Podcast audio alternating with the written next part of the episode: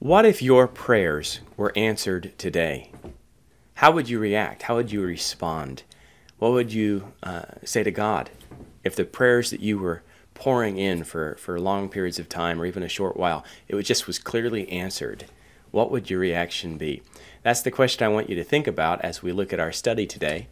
I'm Dr. Andrew Marquez, and this is the Baptist on the Bible podcast. And here's your 7 at 7 devotion. It's a devotion designed to encourage you at the beginning and end of your work week at 7 a.m. And I never go over seven minutes. I really try to stick close to that. Well, we've been discussing Daniel and the lion's den in Daniel chapter 6. And today we're going to continue through Daniel chapter 6, but we're going to start a new series, okay, as we finish the story. And the name of this series is called Testifying Trust. A trust in God that testifies and bears witness to others. Do we have that type of trust? And so this is the first part, and we're going to be looking at verses 18 through 23 of Daniel chapter 6. And so let's look at those verses and then we'll discuss them in more detail. Now the king went to his palace and spent the night fasting, and no musicians were brought before him. Also his sleep went from him.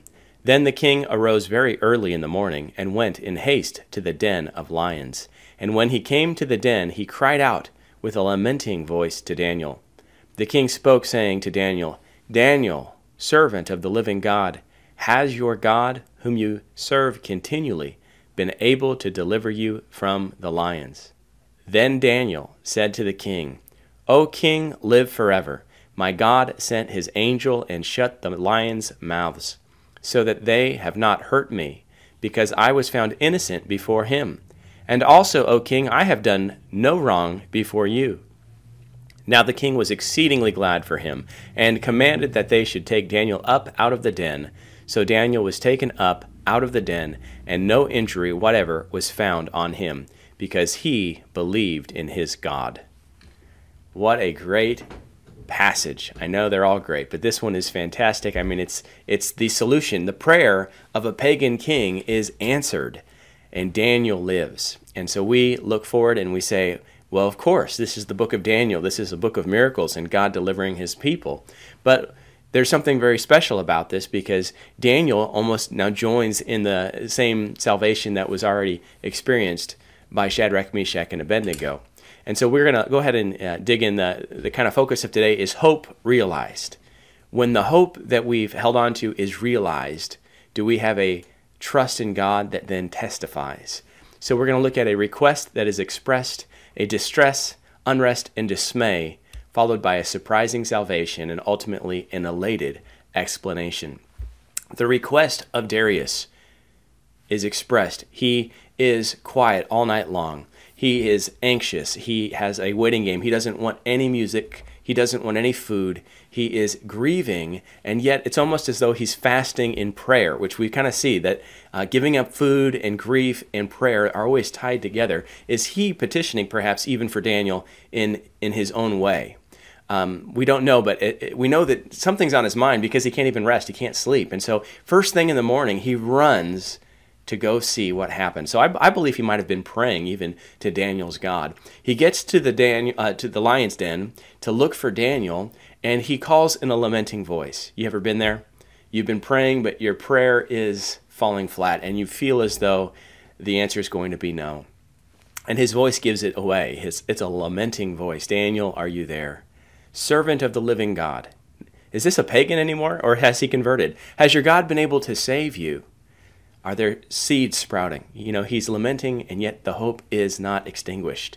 And then a surprising salvation. Darius is surprised when a voice calls back, O king, live forever. What a sweet sound that he hears from Daniel. And Daniel is still praising and honoring this king, even though the king fell for a trap and eventually threw Daniel to the lions.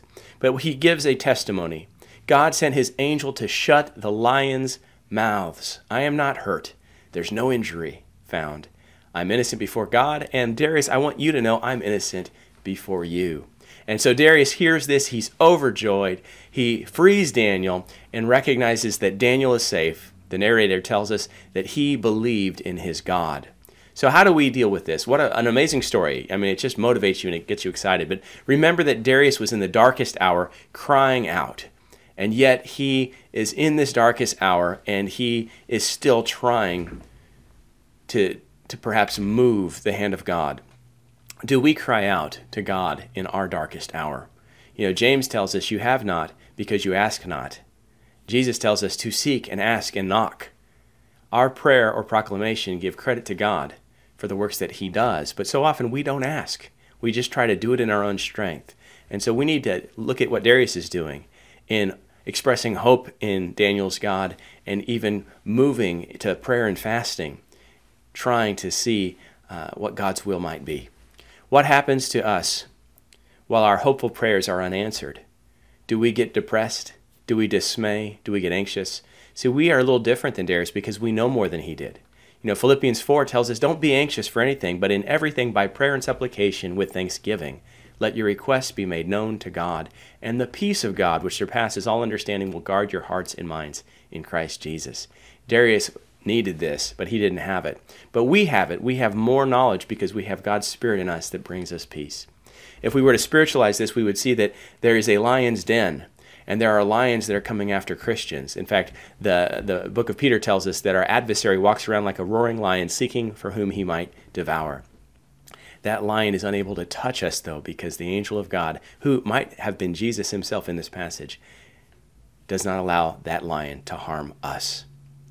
So resist him, stand firm in the faith, and he will flee from you. Ultimately, this ends with a great, excited, joyful moment, and the praise is given to God because God is the Savior. We need a faith that Darius now has. We need a faith like Daniel.